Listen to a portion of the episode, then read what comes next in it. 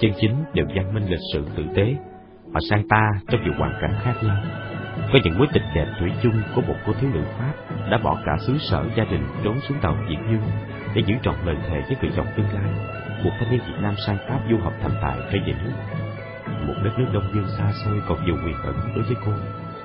Lại một cô thiếu nữ Pháp tóc bạch kim da trắng nõn dọc làm chiếu bóng, lấy vé hạng hai, thản nhiên vui vẻ với những người bạn xứ tò mò nhìn cô.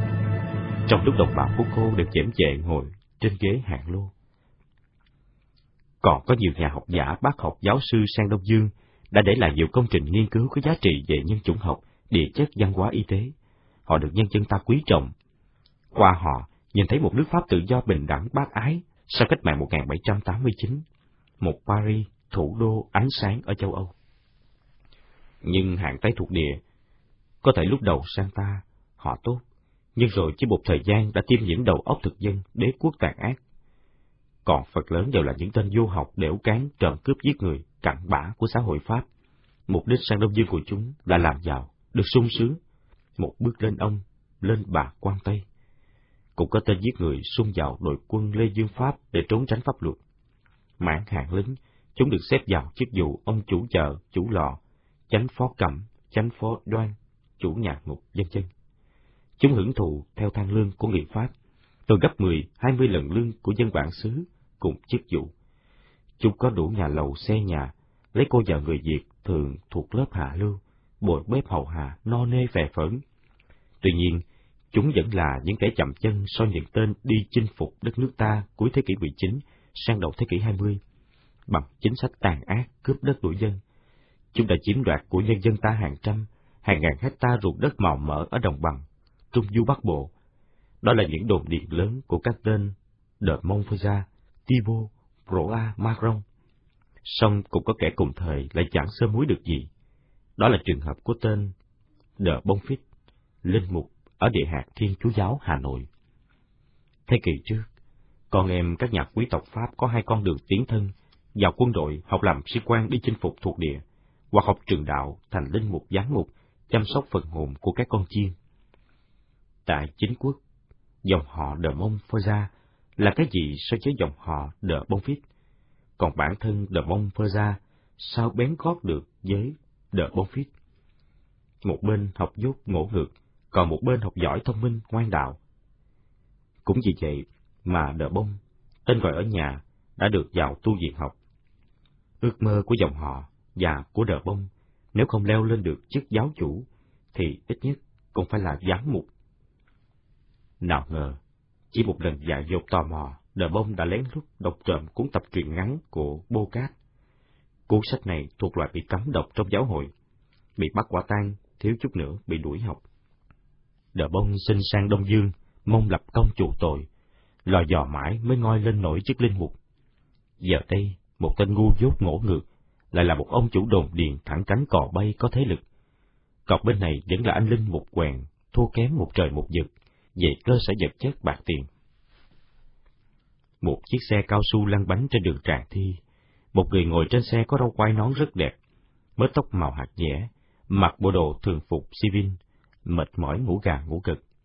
Đến đầu ngõ hồi vũ, ông ta mở choàng đôi mắt, ánh mắt lâu. Qua cười kéo xe để vào lối ngõ, dừng lại trước một tòa biệt thự to đẹp theo kiến trúc Pháp. Trên đốc tòa biệt thự có hàng răng cưa, từ như những lâu đài phong kiến lãnh chúa bên Pháp, có thể dùng làm chỗ nắp bắn của gia đình chống trả lại kẻ tấn công. Người kéo xe nhận hai đồng xu, nài xin ba xu nữa. Năm xu là cái giá mà những người Pháp lúc đó chi trả cho một cuốc xe cao su, dù ngắn hay dài, không cần mặc cả.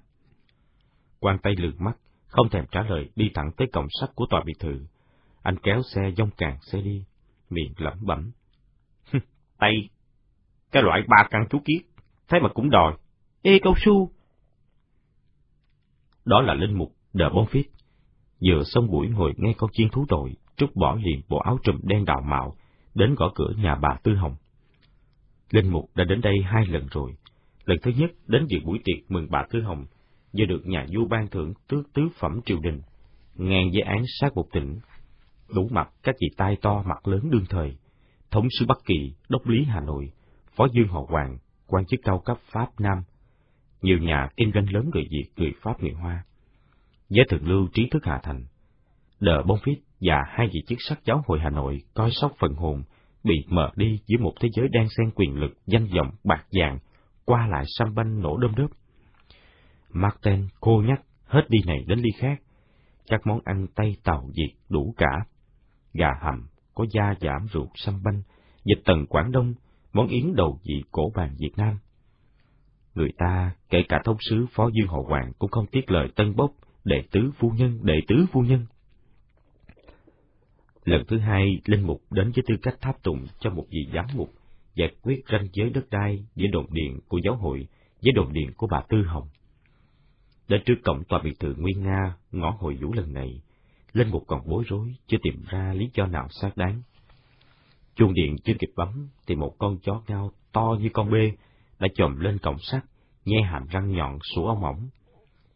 Từ hiên ngoài, một bác gia nhân, quần áo cánh trắng có nếp lạ, khăn nếp đội ngay ngắn trên đầu, lễ phép cúi đầu chào, rồi mời khách vào. Con chó ngao vẫn cầm gừ phía sau, khiến Linh Mục phải mắt trước mắt sau.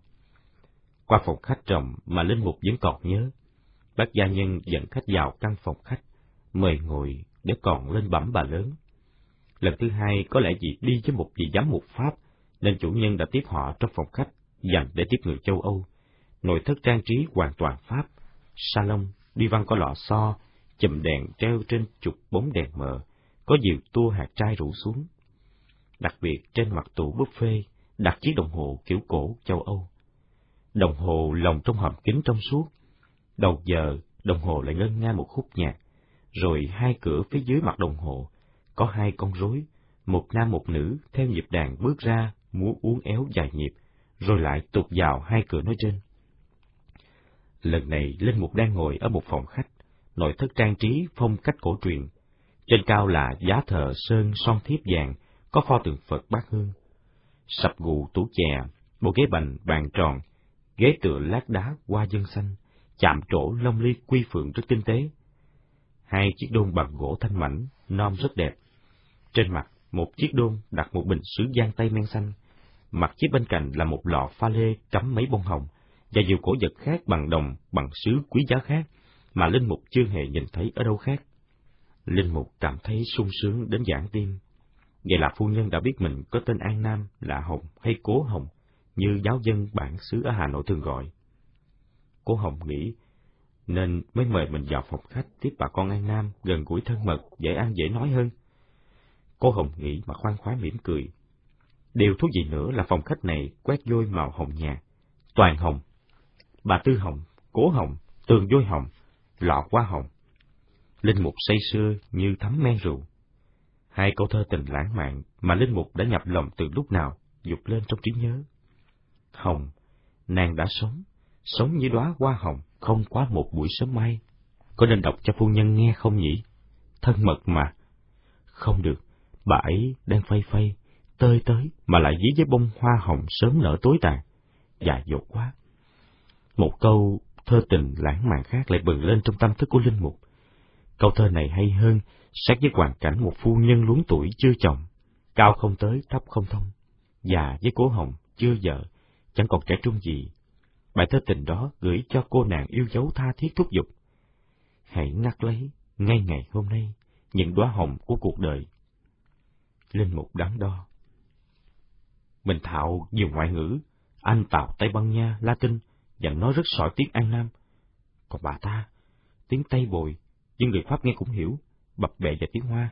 Tất nhiên nói được tiếng mẹ đẻ, nhưng chỉ viết lại rất cả mơ. Cha đang nghĩ dẫn, chợt một mùi nước hoa Pháp loại đắt tiền thoảng bay vào phòng, rồi thấy đôi hài phượng hiện ra ở chân bức rèm cột màu hồng, có ren tua ngăn với phòng bên cạnh. Nữ chủ nhân dán màn bước vào, chào bằng một câu tiếng Pháp xã giao, dì dì bàn tay ra nói tiếp. Cha đờ bông, thế mà bác gia nhân lên đưa tấm danh thiếp của cha. Nhắc tôi là ông Cố Hồng, bác ta có trí nhớ tốt lắm. Cố Hồng bước mau tới, bắt chặt tay bà chủ, cả hai cùng ngồi xuống. Đờ bông phít nói, xin lỗi bà lớn, cái tên Hồng, rồi Cố Hồng của tôi là do bề trên của tôi đặt cho, mong bà lớn bỏ qua. Chả lạ tất cả các chức sắc trong giáo hội Sang Đông Dương đều phải mang một cái tên của... của... Cố Hồng định nói của quốc gia sở tại, nhưng chữ ngay là của nơi sở tại. Giám mục Virginia trước đây có tên là Phước, Cố Phước. Cha Lăng Đê lấy tên là Lan. Cũng như các cụ đạo giam vàng mũi tẹt của chúng tôi, cũng phải mang thêm một cái tên Tây. Thưa đúng ạ. Cha dùng rượu chứ. Tôi đâu dám từ chối lời mời của bà lớn. Bà lớn gọi anh ngồi vào, bảo xuống hầm rượu lấy chai rượu gian đỏ, niên hạn sản xuất cách đó 50 năm. Cổ hồng có thời gian ngắm dung nhan bà chủ. Bà chủ người mập chắc không sồ sề, nước da trắng như trứng gà bốc. Chẳng cần thoa son, mà đôi môi đỏ mọng, đôi mắt to hơn người thường. Thảo nào dân An Nam kháo nhau, bà ấy có đôi mắt vâm, nên giàu sang tột độ. Trước khi đến đây, Cổ Hồng đã điều tra dò hỏi kỹ, là bà ta có gần trăm ngôi nhà cho cả người Pháp lẫn người Nam thuê ở Hà Nội. Có mấy cái đồn điền hàng trăm mẫu, lại chuyện buôn gạo từ Nam Kỳ ra Bắc Kỳ, lời lãi lớn. Đây là của nổi, còn của chìm, vàng bạc tiền mặt gửi nhà băng Đông Dương cộng lại. Chả ước tính và theo dư luận giới tài chính Pháp ở đây, tới con số dài ba vàng bạc Đông Dương. Chà, mười vàng bạc Đông Dương có thể tàu được tất cả mấy dãy phố Tây. Dung nhan bà lớn có sức quyến rũ quá. Nếu là người đàn bà châu Âu trạc tuổi ấy, thì đã già khụ rồi, da mặt hàng tá nếp nhăn. Còn bà ta cứ phay phay tơi tới, đôi mắt hao háo của cha cứ dán chặt vào chiếc dây chuyền vàng đeo hình quả tim ướt tới nửa lạng, nằm giữa gò ngực của bà chủ, và đôi cánh tay trần càng nhìn càng mát mắt. Chắc cha cũng lấy làm lạ là tôi là mặc áo trắng cọc tay. Cha chưa tìm được câu trả lời thật đắt, thì bà chủ đã nói tiếp. Dân chúng tôi, có ai mặc áo cánh ra đường đâu, chỉ có các me Tây mới mặc áo cánh đi đường, còn tôi ở trong nhà mặc áo cánh cọc tay cho mát. Tôi hiểu rõ tập quán của người An Nam, chắc rồi, nhìn mãi cũng sẽ quen thôi thưa bà lớn. Tôi cũng nghĩ thế, gặp chị em tôi thường bảo, phụ nữ ta cũng cần cách tân cách ăn mặc, vẫn giữ chiếc áo dài, nhưng phải đẹp hơn. Người giúp việc mang vào chiếc khay bạc có chai rượu và hai cái ly bằng pha lê. Chủ khách cùng ly, rượu vào, nhiên lợi cứ tắt nghẽn nơi cổ họng của cha. Chẳng còn biết nên tán hưu tán dượng gì với nữ chủ nhân tinh quái này. Uống cạn ly rượu thứ hai, bật lên trong đầu cha lớn. Cái cỡ đến đây để quyên bà lớn tiền bạc, để đủ xây dựng cô di diện ở phố hàng bột. Yêu cầu của cha lập tức được bà chủ đáp ứng liền, chẳng còn lý do xác đáng nào nữa. Cha lũ thủi ra về. Khi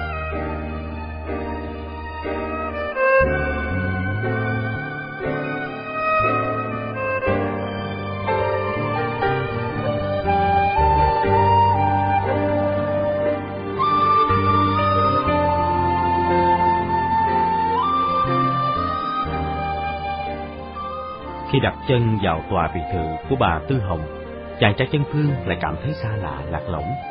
Hình ảnh cô Hồng qua lời mẹ kể cho con nghe mọi chuyện đời thường, một nếp sinh hoạt của người Hà Nội từ lâu.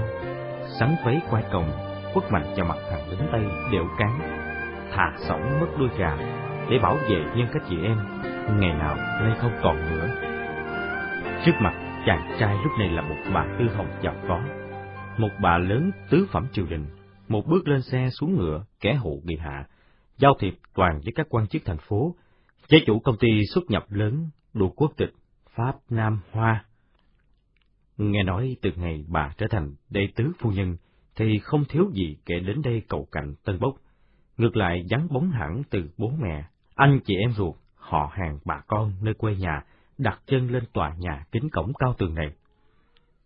Bất đắc dĩ hôm nay chàng trai phải đến đây đem theo 15 đồng bạc Đông Dương mà gia đình chàng gặp tai biến, đành phải đến đây dây mượn. Bà Tư nói, Ê chết, tôi đã bảo ngay lúc ấy là tôi biếu bà rồi cơ mà, tôi không nhận đâu, chú em đem về. Chàng trai thoáng bắt gặp vẻ xúc động chân tình của chủ nhà, có thể vì thế bà chủ đã tiếp đón chàng ngay tại phòng riêng của bà, chứ không ở phòng khách. Chàng trai nói, Thưa bà, ấy ấy, cứ gọi tôi bằng cô như trước, thân mật cô cháu hơn. Dân xin thưa với cô, bố mẹ em thường dạy con cái, đã dây thì phải trả, dù là một xu. Giả lại dạo này mẹ em làm ăn cũng được khấm khá, xin cô cứ nhận cho. Cọc tiền được đẩy đi đẩy lại trên mặt bàn trang điểm của nữ chủ nhân. Cô Tư nói.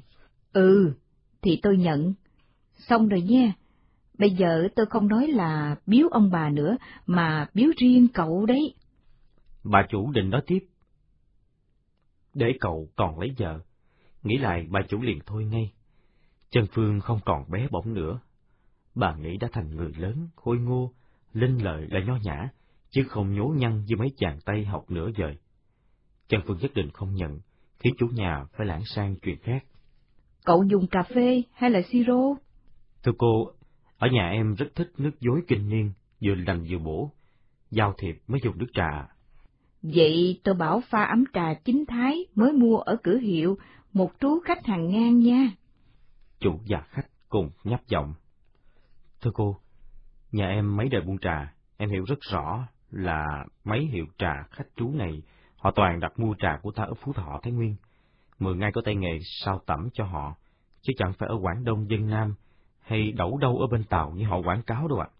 Họ hơn mình. Ở chỗ họ đựng trà vào những chiếc bình làm bằng thiết hay là chì, tôi chẳng rõ, có nắp đậy kính nên hương vị giữ được lâu hơn. Cái nhãn hiệu của họ in cũng đẹp nên cũng nổi hẳn lên. Bất thần bà chủ hỏi. Còn cái nhà hàng đường, cửa hiệu Phúc Lộc đấy, gia đình ta định tính thế nào? Trần Phương trả lời không chút do dự. Thằng Tây nó bán, chứ không phải bố mẹ em. Dạ chắc cô đã rõ. Mẹ cậu chỉ nói qua loa, nên tôi không thấu rõ. Nhưng tôi nghĩ lúc ấy, à, quân hồi vô phèn, quyền lực nằm trong tay bọn nhà binh, có vài người tốt, còn tất cả đều hung hăng như kẻ cướp.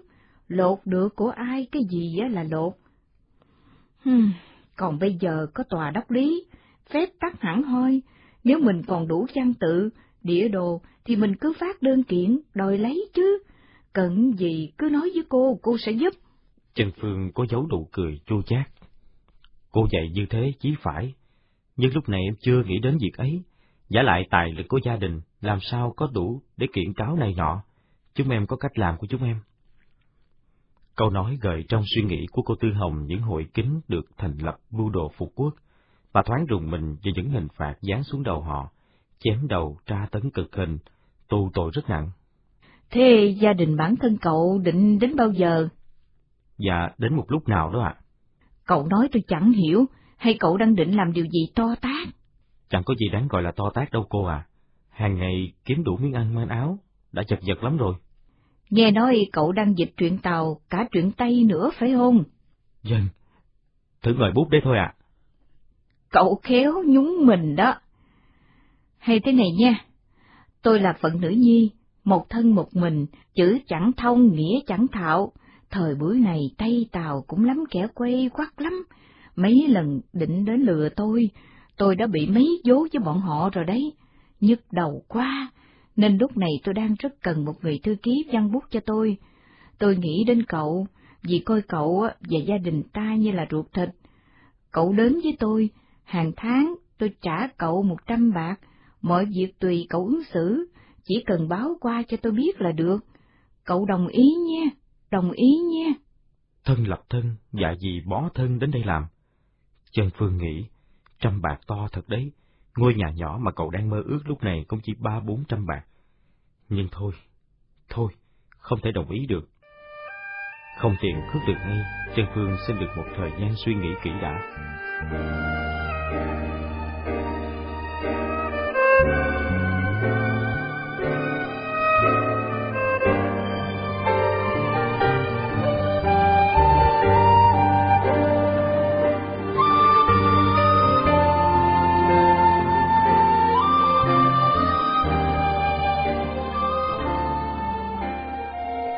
Nhờ nhờ, mũi do ghe. Ông Tú Gia Nghiêm chập tỉnh giấc, toàn thân nghe ẩm, đầu nặng như chì, đau khổ lạnh lẽo trống vắng mênh mông như cõi học hoang xâm chiếm tâm hồn ông. Nơi đây là nhà pha quả lò Hà Nội, từ một trại giam tạm thời che gai ken dày đặc, giam cầm những người bị gán cho là cái tội với nước đại pháp bảo hộ.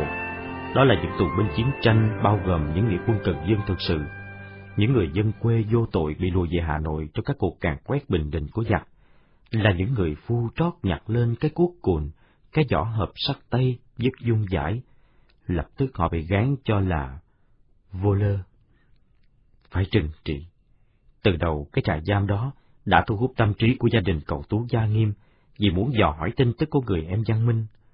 Thế rồi chỉ vài năm sau trại giam tạm thời đó đã được xây kiên cố bằng đá tảng sát bờ con ngòi lớn xiên xiên, nay là lòng đường thợ nhuộm.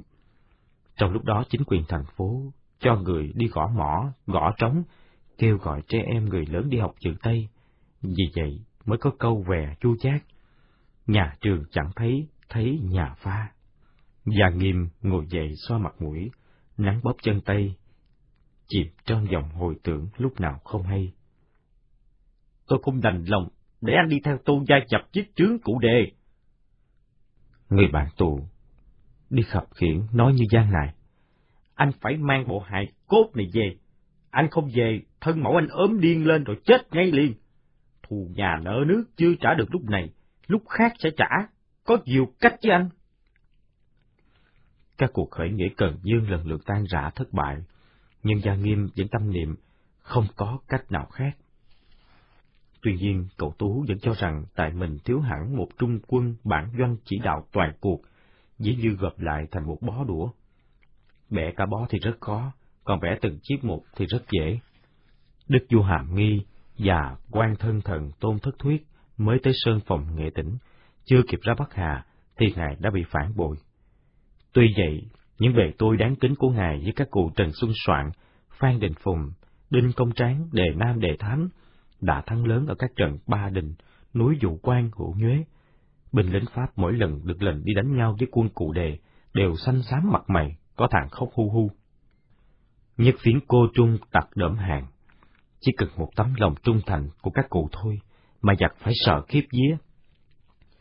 Dòng suy tưởng của người tù trong ngục tối như cánh bướm lượn lờ, từ nhành hoa này sang nụ hoa khác, trong nắng sớm, nơi đồng quê bao la bát ngát. Ngọt đuốc cần dương le lói không đủ rạng sáng cảnh chiều hôm ảm đạm, thì từ ngoài dòng cương tỏa của giặc Pháp, một nguồn tin vui lọt tới sôi động cả Hạ Thành và khắp mọi miền Nam Bắc. Nhật, Nga xung đột, Nhật Bản đánh nhau với Nga, La Tư của Sa Hoàng, quân đội thiên hoàng Nhật Bản đã hạ thành phùng tiên của Nga, đang dây hãm chặt cửa biển Lữ Thuận. Sa Hoàng đã phái hạm đội hùng mạnh từ châu Âu sang, sắp tới rồi. Nhà nhà náo nước nghe ngóng, người người tất tuổi đi săn tin tức trong giấy quan chức đầu sọ Pháp, các thầy ký sơ bưu điện, tòa đốc lý, ti nam chính. Tin của các nhà buôn từ Sài Gòn ra, từ Hải Phòng lên, từ các tờ báo ở Quảng Đông dân Nam Trung Quốc, mà các chú khách vẫn thường có để đọc. Từ bà Ba Béo bán sáo bò ở bến Phúc Xá, chân cầu Long Biên, từ những thủy thủ tàu chạy trên sông Hồng Hà Nội, Hải Phòng, Móng Cái, dân dân. Được tin cửa biển Lữ Thuận đã đầu hàng quân đội Nhật Bản, thầy khóa Trường Giang chạy dội đến hiệu An Vinh, phố Hàng Cân, đem theo cúp rượu làng mơ chính hiệu. Chưa vào tới buồn khách, thầy đã oan oan nói. Nè, Nhật Bản đại thắng Nga La Tư, cho mượn hai cái ly, tiểu liên quan hai anh em ta đã, đại liên quan sao? Ông Tú Gia nghiêm luống cuốn, vì phấn khởi, bảo bà Tần chạy đi mua ngay một bó nem chua, gọi chân Phương lên, tráng ấm chén pha ấm trà mạn tuyết thật ngon. Gật cù chén chú chén anh hào hứng sôi nổi, chân Phương luôn được bố cho hầu điếu đóm, cốt để mở mang đầu óc, theo như lời ông Tú thường nói. Qua câu chuyện của hai bậc cha chú, chân Phương hình dung trong đầu óc quân đội Nhật Bản, mặc áo vàng, quân Nga áo trắng đánh nhau rất dữ dội, thần công đại bác nổ gian trời dậy đất. Đến một lúc nào đó, bất thần, đội quân áo vàng u được vào trong thành, đâm chém dữ dội, quên cả lá cờ trắng của quân Nga đã dương lên xin đầu hàng. Xuất khẩu thành chương, cậu đọc luôn hai câu thơ, quên cả xin phép bề trên. Cỡ lữ thuận mơ màng khói bạc, thành phùng thiên ngơ ngác non xanh. Thầy khóa hỏi, Nè, tại sao lại mơ màng và ngơ ngác?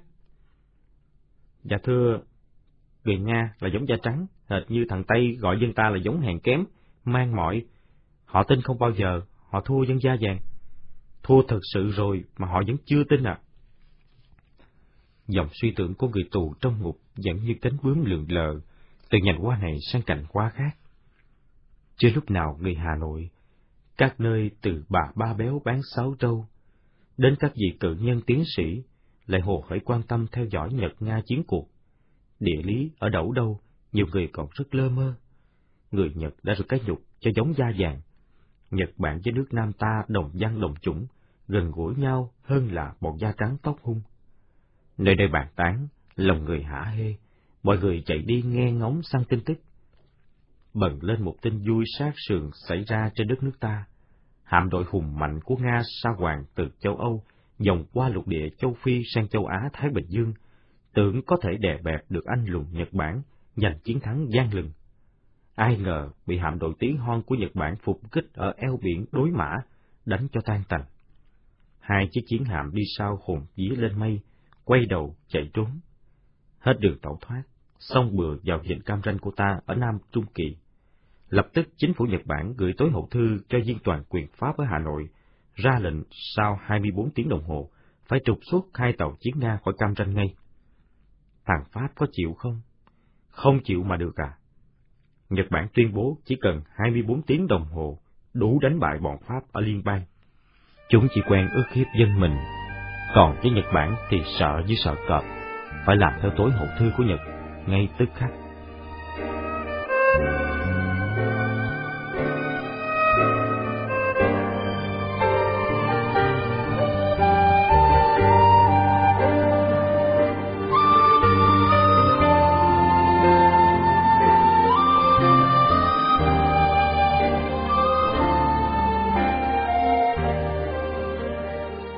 Chuyện tối hậu thư cứ được theo dệt phóng đại lên mãi.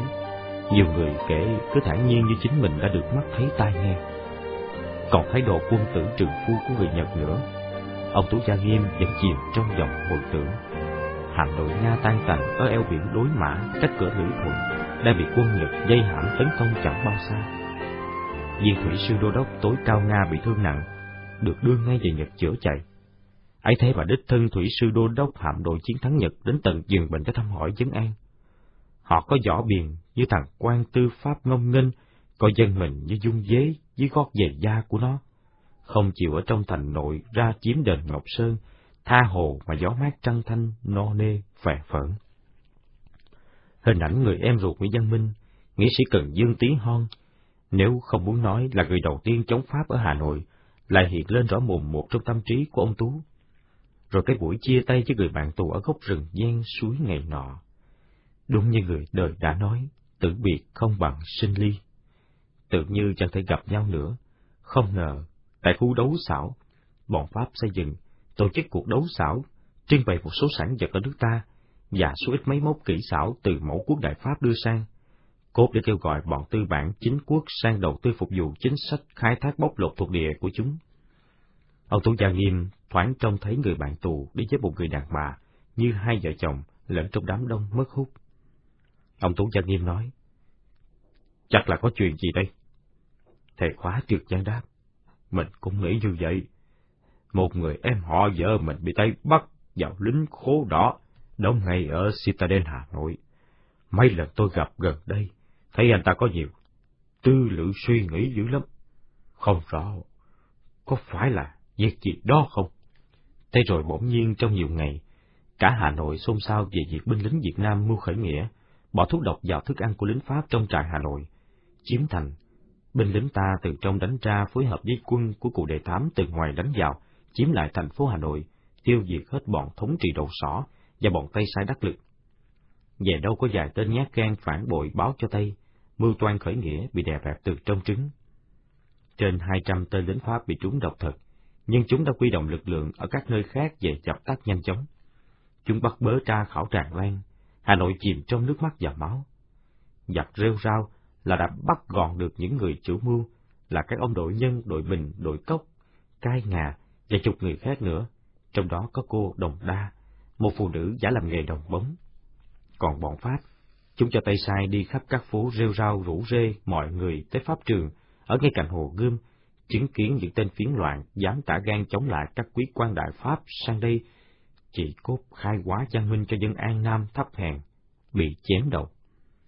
Ông Tu Gia Nghiêm lòng đau như cắt, tin rằng mười phần chắc chính là người bạn tù khập khiển, ân nhân của gia đình và người phụ nữ cùng đi hôm ấy ở khu đấu xảo, phải là những người chủ chốt trong vụ hạ thành đầu độc ngày 29 tháng 5 năm Mậu Thân, tức ngày 27 tháng 6 năm 1908. Đợi chờ nghe ngóng ít ngày, ông Tú đặt làm ngay hai tấm bài dị của hai người con anh hùng của đất nước, kính cẩn đặt hai bên tấm bài dị của Nguyễn Văn Minh, và ông nhận hương khói cúng dỗ đời đời. Cánh cửa nhà giam kẹt mở, người tù được phép ra ngoài vệ sinh cá nhân trong 10 phút.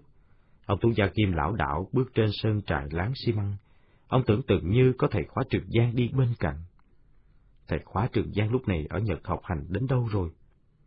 Sau khi nước Nhật Bản đánh bại nước Nga sao hoàng năm Ất Tỵ, thành Thái, thập thất niên 1905, dấy lên trong nhân dân ta, nhất là trong giới sĩ phu trí giả, sự ngưỡng mộ Nhật Bản, mong dựa vào họ để đánh Pháp, giành lại độc lập chủ quyền. Hình ảnh đất nước phù tan, phú cường lúc này là hình ảnh tương lai của đất nước tiên rộng.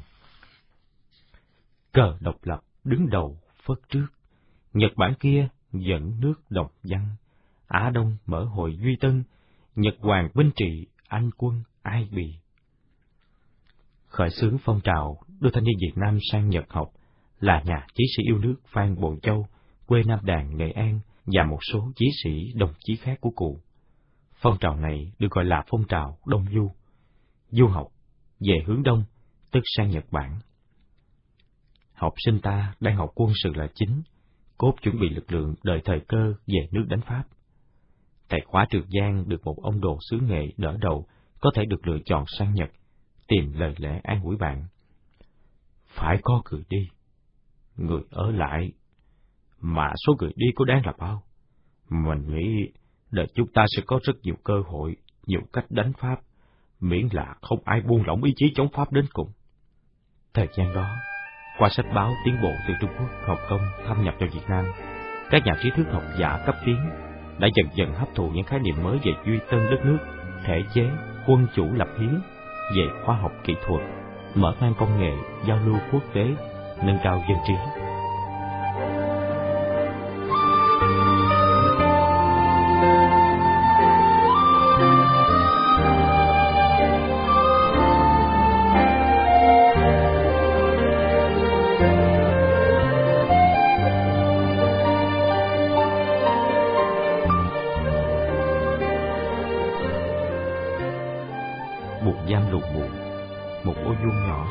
Trần le lói một quần nắng tẻo teo, khiến dòng hồi tưởng của ông Tú Gia Hiên chập chờn dân dấn. Ông vẫn ôm ấp niềm hy vọng một tương lai không xa rầm rập giữa binh đoàn thiện chiến người Việt Nam ta từ ngoài biển đánh vào, từ biên cương tràn xuống lật nhào ách thống trị của bọn thực dân. Thì đùng một cái, lời tuyên cáo của ông Phan Chu Trinh, đồng chí của ông Phan Bội Châu cũng từ Nhật Bản về nói như đinh đóng cột. Bất bạo động, bạo động tất tử bất dòng ngoại, dòng ngoại tất dông. Ngày đầu ở nước Ấn Độ, cùng lục địa châu Á với Việt Nam, có một vị thánh nào đó, cũng nói bất bạo động. Thế là thế nào vậy Phan Chu Trinh là ai? Chưa mấy tiếng tâm. Gia Nghiêm phải đi tìm tòi hỏi cử nhân Lương Văn Can quen biết nhau từ ngày Lương Văn Can làm trưởng tràng lớp học của cụ cử Võ Thạch tại quê Hạ Thái. Chưa thật rõ Gia Nghiêm phải nhờ bạn Đàm Tú dẫn về thôn Hậu Ái, xin hậu chuyện vì đại khoa tiến sĩ dân canh phía Tây Hà Nội. Qua đó Gia Nghiêm mới rõ là Phan Chu Trinh, quê Quảng Nam xứ Trung Kỳ. Nơi đây ruột đất khô cằn, lũ lụt liên miên, dân tình đói khổ lại bị thực dân phong kiến áp bức bóc lột nặng nề. Do đó luôn nổi dậy đấu tranh, hàng ngàn người đòi giảm sưu thuế, bớt lao động tạp dịch, lính Pháp khố đỏ khố xanh đàn áp khốc liệt nhiều vị sĩ phu cầm đầu bị chúng xử tử tại chỗ. Ông Phan Chu Trinh cũng là một trong những thủ lĩnh của phong trào, cực kỳ thông minh, nhãn quan rất rộng. Ông đã sang Nhật, có thể ở đó ông đã sớm nhận ra có cái gì đó bất ổn. Vì đại khoa tiến sĩ dân canh họ đàm nói tiếp, người Nhật họ chẳng xót thương gì người da vàng như ta đâu. Thắng nước Nga rồi, họ độc chiếm Cao Ly. Cùng giống da vàng đấy, họ cai trị người Cao Ly rất hà khắc, Nghe nói họ quy định bảy gia đình chỉ có được một con dao bầu dục chung. Thực dân đế quốc đích thị là họ rồi. Còn gì nữa mà mong chờ họ giúp mình đánh đuổi Pháp. Vị tiến sĩ túc nho khẽ buông tiếng thở dài, cầm chén nước trà ướp hương mọc lên lại đặt xuống. Thưa bác, nước cao ly có còn vua không ạ? À? Tôi cũng không rõ. Giờ cọt vua tôi triều đình như ở ta, cũng chỉ là buộc nhìn giữ rơm. Thằng Pháp muốn chém đầu ai, thì nó bảo là chứ theo luật An Nam. Còn theo luật bảo hộ của nó, cùng lắm là chung thân cấm cố gì đó thôi. Dạ thưa bác, chắc cái nói trong thư ông Phan Chu Trinh gửi cho toàn quyền Pháp nói thẳng ra là nên phế bỏ cái triều đình Quế đi. Có phải thế không à? Cụ Tuấn Giang nghiêm buộc miệng, ơ lên một tiếng nói tiếp. Phế cả vua thành tái. Ngập ngừng giây lát. Cho thấy nhà vua cũng rất ghét Tây, thương dân lắm. Cháu đã được nghe đọc bài thơ Thăng Long Thành của ngài. Còn một vài bài thơ nữa, răng bảo bá quan của ngài. Nghe mà rơi nước mắt. Các anh đã được đọc chưa? Nếu chưa, thì tôi có ngay đây. Vị tiến sĩ chân canh mở tráp lấy ra, trao cho người cháu họ là đàn tú, tốt dòng đọc. Vũ vũ văn văn, y cẩm bào, trẩm vi thiên tử, độc giang lao, tam bôi hoàng tử, quần lê quyết, sổ trảng thanh trà, bách tính cao. Thiên lệ lạc thời dân lệ lạc, ca thanh cao xứ khóc thanh cao, can qua thử hội hưu bàn luận, lân tuất thương sinh phó nhị tào. Trầm nén lát lâu, vị tiến sĩ dân canh lấy khăn lau nước mắt, giọng nói còn thổn thức. Một đế quân dương thương nước, thương nội vô hạn độ, trong hiền đại sĩ, lại chịu nghe ý kiến trung thực của bề tôi. Trình hai ông Phan Châu Trinh và Nguyễn Sinh Huy vào kinh dự khóa thi hội năm Tân Sửu. Hai ông thừa sức nhất nhiệt tiến sĩ, nhưng cả hai ông trong bài văn sách do nhà vua ra đầu bài, lời lẽ quá mạnh mẽ, phê phán chính sách triều đình trong một thời gian dài nên bị gian giám khảo sổ tục. Cũng may, có cụ thượng thư Cao Xuân Dục đọc lại cả hai bài của hai ông, liền tâu với vua đại ý là nếu hai văn bài này mà bị đánh hỏng, mà nếu mọi người biết thì còn ai tin tưởng vào cung cách thi cử của ta nữa. Họ sẽ nghi ngờ một loạt các chỉ khoa bản đích thị. Nhà vua nghe, xem lại hai bài văn sách đó, hạ bút phê xứng đáng học chỉ bản nhãn. Vậy sao chỉ là phó bản à? à khoan khoan. Khóa thi Tân Sửu năm 1901 có dự định lúc đầu chỉ chọn 10 người đổ bản nhãn, nay thêm hai ông nữa, thành 12, thì còn rắc rối, bàn nghĩ nhiều. Bên cạnh những người tốt như cụ Cao Xuân Dục, còn có nhiều kẻ xấu, như là Nguyễn Thân, Quật Mô Cụ Đình Nguyên, Phan Đình Phùng, như Hoàng Cao Khải, vì bao tội ác khi đánh dẹp khởi nghĩa bãi sậy của cụ đốc chức, Họ nhào nhào lên phản đối. Cuối cùng nhà vua phải hòa giải cho hai ông học vị phó bản. Đức Thành Thái, ngai vàng bệ ngọc đó, sung sướng gì đâu. Cánh cửa tù kẹt mở, một nắm cơm được quẳng vào, giữa nắm cơm là con cá mắm đen xì. Hôm nay cá mắm, ngày mai thịt trâu, một mẫu bằng ngón tay dai như chảo. Hôm nào có miếng thịt heo bầy nhầy và ngọn rau xanh, mới nhớ ra là ngày Chủ nhật theo lịch Tây. Trong tù người ta quên cả ngày tháng, nhưng ông Tú Gia Nghiêm nhớ rõ là ông đã hai lần bị bắt và bị ngồi tù ngót nghét bốn năm rồi. Chỉ vì cái tội ông đã hoạt động tích cực trong phong trào Đông Kinh Nghĩa Thục do cử nhân Lương Văn Can làm thuộc trưởng. Cái chữ mới Latin quá tuyệt diệu quá. Chính con trai ông Nguyễn Chân Phương lại là thầy dạy ông. Dễ học quá, chỉ hai ba tháng sau, ông đã đọc thông viết thạo và dịch các văn bài từ chữ Hán, chữ nôm sang chữ mới. Thế này thì việc mở mang dân trí cho toàn dân ta sẽ rất nhanh chóng và hiệu quả. Hai đường lối cứu nước của Phan Bội Châu và Phan Chu Trinh đã có lúc làm ông rất phân dân. Nhiều trí thức hạ thành cũng cùng tâm trạng đó. Sau hơn hai mươi năm đặt chân lên xứ Bắc, nếu kể từ lúc giặc Pháp chiếm xong cả lục tỉnh Nam Kỳ, thì thời gian gấp đôi. Chúng đã củng cố được cả thế và lực khá vững chắc rồi. Chúng đã luôn miệng rêu rao, sang là để khai hóa dân binh cho dân ta. Cử nhân Lương Văn Can giọng trình bày lý lẽ trong cuộc họp bình dân như thường lệ của một trí thức tâm quyết hạ thành, trong đó có ông ngồi dự. Con anh đem ta mở mang dân trí cho dân ta. Cử nhân Lương Văn Can cười khoan khoái hồi lâu nói tiếp. Âu cũng là kế sách gây ông lại đập lưng ông đó mà. Cơm gạo mốc, rất nhiều sàn ngắt mãi nơi cổ họng của ông Tú. Ông thèm đến nôn nao bát phở bò, một món quà tuyệt ngon đủ hương vị ngọt bùi thơm béo bổ rất Việt Nam, lại phù hợp với túi tiền của giới bình dân lao động. Do hai vợ chồng bà Ba Béo và ông Hai Sẹo dân nghèo gốc Hà Nội nghĩ ra trước ngày vua Thành Thái tuần du Bắc Hà, từ từ đầu thế kỷ 20 này. Hồi đó mỗi ngày bà Tần mua về một liễn đầy, sẽ ra làm hai bát to, mời hai cha con ông ăn trước khi đến trường nghĩa thục, no nê thoải mái. Ông tham gia giảng dạy ít ngày, căn bệnh sốt rét, ngã nước lại tái phát. Thầy cử lương văn can phải để ông ở nhà chuyên dịch những bài văn của ông Phan Bội Châu và nhiều vị thức giả tiếng tâm làm tài liệu giảng dạy. Con trai ông cậu Chân Phương cùng dịch với bố. Chân Phương giờ giỏi hán nôm là viết chữ Pháp, nên lời dịch sáng sủa hơn. Nhiều bài người con lại sửa dài chỗ cho bố. Trần Phương còn khuyến khích cô em gái mình đến trường học ở lớp dành cho nữ.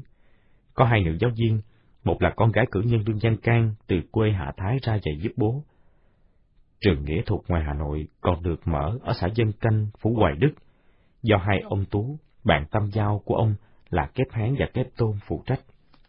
Một thời gian bệnh nặng, nhà ở hàng cân chật chội, Gia Nghiêm xin được về dân canh, không khí độc quê thoáng đảng, không ồn ào để dịch văn bài. Chân Phương như con thoi liên lạc với dân canh và Hà Nội. Chân Phương cũng thú về dân canh, vì tại đó cậu có người bạn tâm đắc cùng lứa tuổi là Đàm Chi, vừa là thầy dạy, vừa là bạn thả diều, bơi lội với học trò. Ông Phan Chu Trinh đã về thăm trường dân canh một lần. Năm ông rất quý tướng, trán cao, mắt sáng, thấy bộ râu mép, bộ râu cầm, nên rất đạo mạo. Giọng ông sang sảng, khúc triết, dễ hiểu, khiến mọi người nghe rất phấn chấn. Người tù vừa quẩy quải nhắm từng miếng cơm nhỏ, vừa nhớ những lời lẽ của diễn giả Phan Chu Trinh.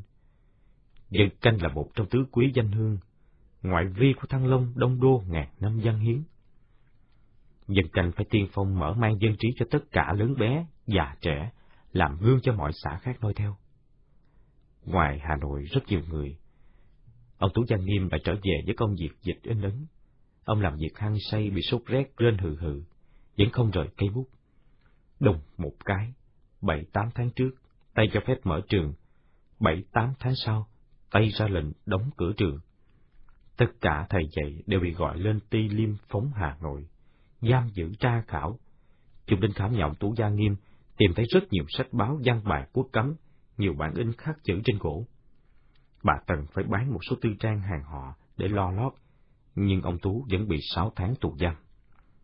Mãn hạn, ông về nhà được ít ngày, thì xảy ra vụ Hà Thành đầu độc.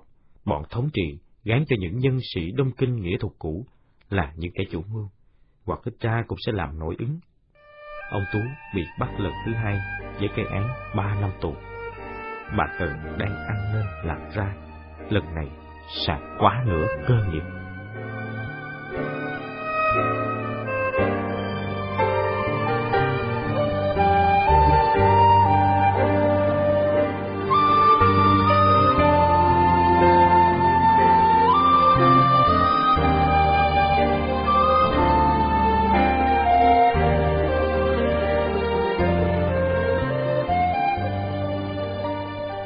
cửa hiệu An Vinh ở cuối phố Hà Cân. Người qua đường thoạt nhìn biết ngay ngôi nhà kiểu cổ ghét cổ diêm này đã được lên tầng hai với ba khuôn cửa sổ kính trong chất ngoài. Tầng trệt rộng, hai bên hai mặt cửa hàng lối đi giữa. Mặt bên trái đặt hai tầng sáu quả sơn đỏ đựng mấy loại đường, đường cát, đường phèn, đường kính trắng, đường nâu, đường phên, mỗi quả đều có cái chụp hình nôm che bằng giải màng thưa, tránh bụi bặm mũi dính Mặt bên phải bày đồ nấu cổ, măng miếng bóng bọt ngư. Hai bên tường đóng nhiều tầng xích đông, mỗi tầng một mặt hàng, chè mạng Hà Giang, chè sao Phú Thọ, dầu vừng, dầu lạc, kẹo bánh. Thuốc lào Vĩnh Bảo Tiên Lãng được để riêng một gốc. Cửa hiệu này mấy năm qua nổi tiếng đắt khách, nhờ kẹo xìu mềm, thơm ngon cao cấp hơn kẹo lạc, do chính bàn tay nữ chủ nhân làm ra. Người quen, kẻ thuộc thị trường Hà Nội lúc đó đều tắm tắt ngợi khen. Công thương gia nội có khác thật, chẳng mấy chốc lại một hai cửa hàng to tướng đấy. Nhìn lại dòng họ, từ thời Du Lê Chú Trịnh ăn nên làm ra, giàu bạc ngàn bạc vàng nổi tiếng kinh kỳ, đều nhờ giàu tài đảm, khôn ngoan nhạy bén của con gái hay con dâu. Đến đời mình, Phật dâu con, mình cũng sẽ làm như thế. Bà Tần, nữ chủ hiệu thường nghĩ. Một mặt bà vẫn tâm niệm phải làm theo các cụ đời trước. Trong kinh doanh buôn bán phải lấy chữ tính đặt lên hàng đầu. Nói một là một, hai là hai, không lừa lọc phản trắc bạn hàng khách hàng, và lấy chữ nhân làm trọng. Hàng tốt nói tốt, hàng kém phẩm chất phải hủy bỏ, tránh cho khách hàng vừa mất tiền vừa mang dạ, nếu ăn phải những thứ mốt chua. Tuy nhiên trong thời Tây Tàu, cơ chế thị trường bung nở, cạnh tranh chèn ép, cùng cách kiếm tiền ma quái tàn nhẫn, khiến bà Tần nhiều lúc chóng mặt. Cộng với chính sách khai thác thuộc địa lần thứ nhất năm 1905 bảo tàng của thống trị Pháp đè nặng lên nhân dân ta bằng siêu cao thuế nặng ở nông thôn thành thị, làm sức mua của thị trường nội địa sút kém hẳn. Lại nữa, thực dân Pháp mở cửa cho tư bản Pháp, qua Kiều, Ấn Độ, Đức, Nhật vào Hà Nội. Cửa hiệu của họ tủ kính bóng nhoáng, hàng họ phong phú đa dạng, đẹp mã, nhưng xa lạ đắt tiền. Nảy nọt thêm như bọn cọ mồi môi giới, com ba do, miệng dẻo quẹo quẹo đi chào hàng, sẵn sàng lừa bịp những người khờ dại háo ăn. Bà Tần thuộc một dạng người Hà Thành lúc đó, có đặc điểm là giàu hay nghèo, giàu ít hay giàu nhiều, ít ai đoán ra được chính xác. Vì bà ta luôn giữ được nếp sinh hoạt giản dị điều độ, có tiền không qua trương phung phí, thiếu tiền không dây mượn, hay ảo não phiền muộn.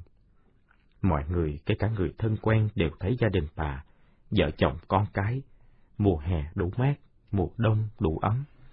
Chẳng gấm dốc lụa là, qua tay dòng xuyến, trừ một vài buổi cưới sinh, dỗ Tết.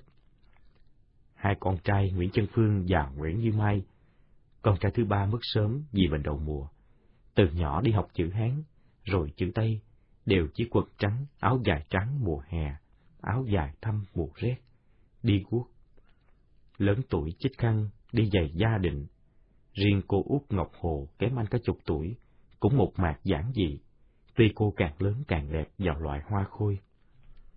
Cả hai bố mẹ đều hướng cho các con trai học tập đến nơi đến chốn, thành danh thành nghiệp thực sự, chứ không phải hư danh nghiệp hảo. Còn cô út phải đủ công dung ngôn hạnh. Các con phải luôn tâm niệm mình là con nhà làm ăn lương thiện, nếp nhà gia giáo, không đua đòi tiêu pha phung phí, hư thân, mất nết, tuổi già túng thiếu còn khổ cực hơn nhiều.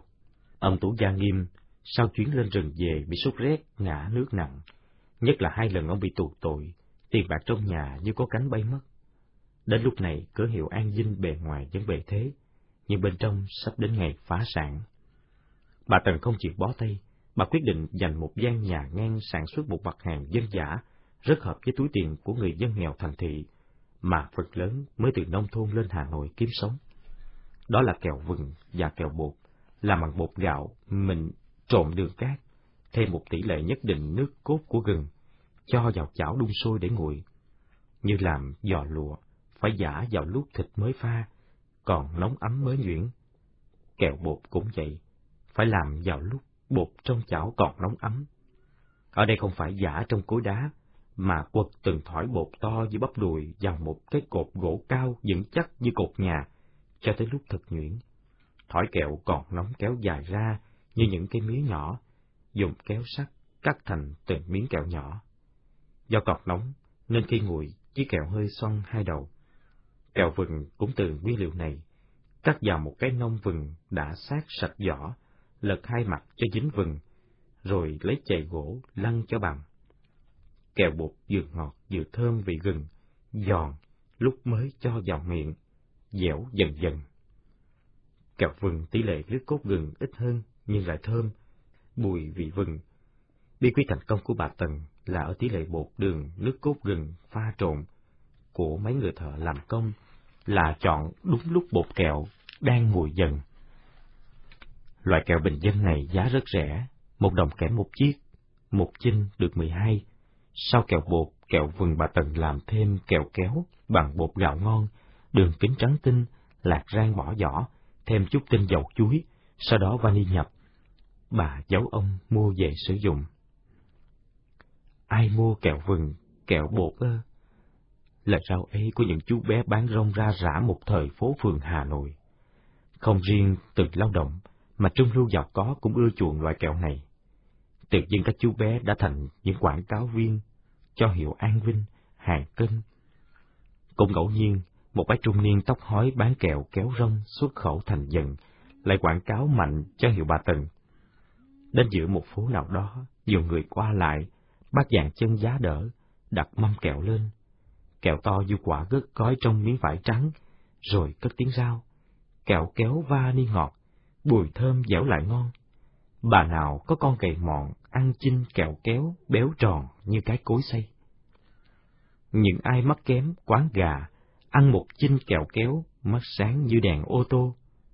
Nhiều bác cao hứng lên giọng ngâm, kẹo kéo vani, ăn cho chóng lớn mà đi lấy chồng.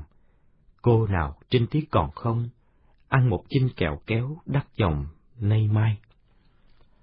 Người lớn trẻ nhỏ xung quanh, nghe những câu ca của bác, do ngẫu hứng thành dần thành nghiệp hay hay, mộc mạc, dễ hiểu.